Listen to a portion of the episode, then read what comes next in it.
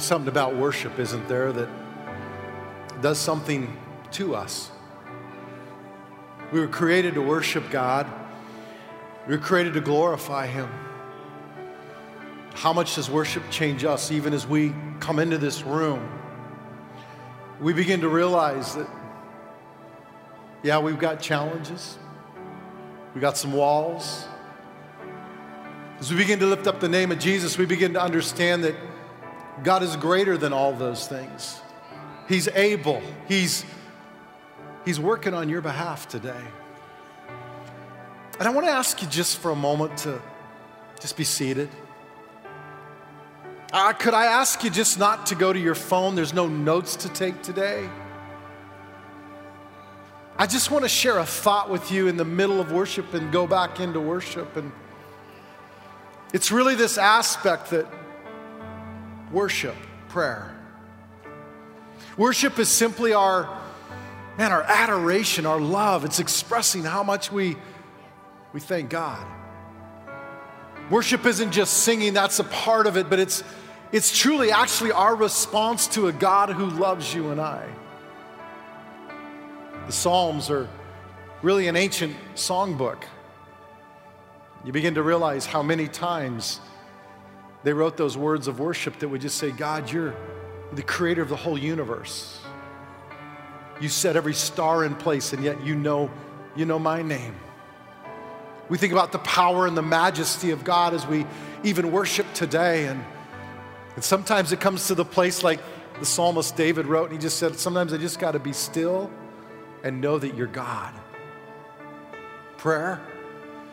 Prayer is simply our our relationship with God and in talking with Him and listening for His voice. It's simply abiding with Him. And as we bring these two together, prayer and worship, it begins to create space for God's presence to come in.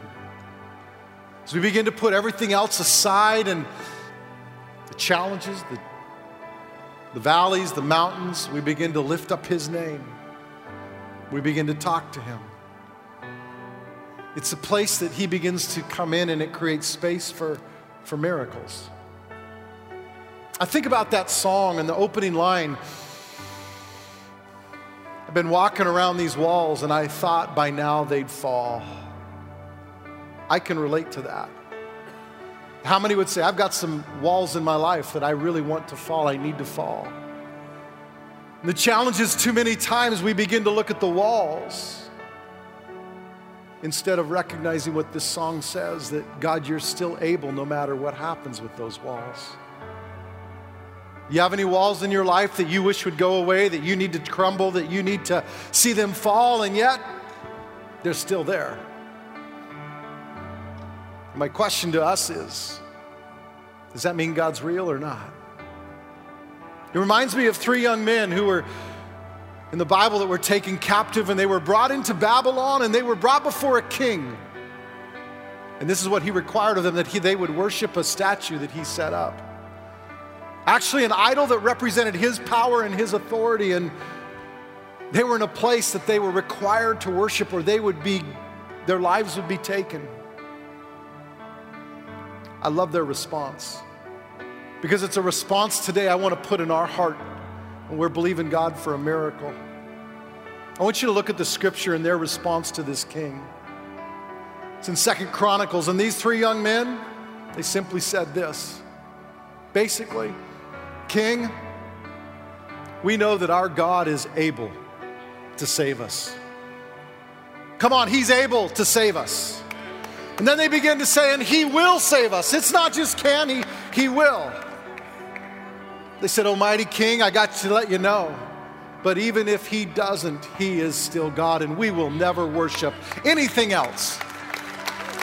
And I want to say today that there's some people here who need to remember that our God is able and that he is saving you.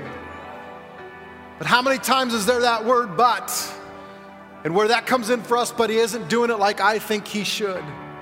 He's not saving me in the timing that I think it needs to happen. And I've lived this life long enough to recognize that God doesn't always remove the walls, but He's still able to do miracles. And I can't help but look through the scripture and see there's a miracle at times that he does in a moment. There's a miracle that he can do because he's God. He's the creator of the heavens and the earth. And I see where he comes and he does the miracle in the moment for the impossible. I think about Jehoshaphat and I watch this army of Israel who is so small and puny, and there's a nation coming against them. The king's so scared he tears his clothes. The whole nation turns to God and cries out. And the word of the Lord comes to them and he says, Listen, this is the battle is not yours, it's the Lord's. Some of you today need to get a hold of that. The battle isn't yours, it's the Lord's. And they said, You just stand still and see your God come through. Praise and worship. It's a funny battle plan, but they sent their army out. But you know who they sent in front of them? They sent the worship team. It's Bridge City in front of the army going out to battle. It was putting their trust in the Lord because He was able. He's going to rescue us. It says at the moment they began to sing praises to the Lord, the enemy began to fight each other. They never lifted their sword to see victory that day. There's times where we see in the Bible that there's miracles of shackles coming off, limitations being fallen. Paul and Silas sitting in a prison. It kind of describes that actually they're in maximum security. They're in the innermost dungeon, chained up. I wonder what they were thinking in that moment, you see. Because they'd had some other brothers that had been in prison before. Acts chapter 12, some years before, James was put in prison by Herod. I bet he prayed for a miracle to be released, but God chose to take him home early. James, one of the closest disciples to Jesus, was killed in that prison. There wasn't a miracle in the moment. It says Herod was so excited at how the Jews were excited when James was, was, was uh, brutally killed that he put Peter in prison. Only a matter of days later. I wonder what Peter was thinking. I think he asked God, God, you can still do a miracle. It says an angel came and those shackles fell off. The gates opened up. I can't wait to see that someday in heaven. Then we fast forward to Paul and Silas sitting in that same jail. It says they began to pray, they began to worship. I wonder if their prayer wasn't something like this God, we don't know what you're going to do, but we know you're able. We've seen what you've done before. We don't know how this is going to turn out, but we're not going to turn away from believing you. We don't know. You are going to rescue us, but even if you don't in the way we think, we still choose to believe you're God. And in this case, God opened the doors miraculously. The shackles came off. Some of you need a miracle in the moment of healing. Sometimes I feel like the father whose child was demon possessed and he comes to Jesus and he simply says, Jesus, if you could. I think Jesus had a little twinkle in his eye when he said, What do you mean, if I can? Let me show you how. Can I just declare to you today that God can do a miracle in the moment today that can change everything? But I also got to say, the walls don't always fall down. The miracle doesn't always happen in the moment, but God always does a miracle for your journey, and He comes to touch you today to help you walk through that journey. You see, sometimes God doesn't take down the walls. You know why? Because He finds He actually is able to do more in your life by keeping the walls there, but doing a miracle of grace in your life when there shouldn't be any grace. Isn't that what Paul said? Think about Paul. I mean, here he is, he's preaching all night long. A man falls out of the window and he dies. Paul's the guy who prays for him and he sees him come back from the dead. I'd call that a miracle in the moment. But here he is in his own life, and it says three times he begged of God to remove a thorn in the flesh. You know what God said?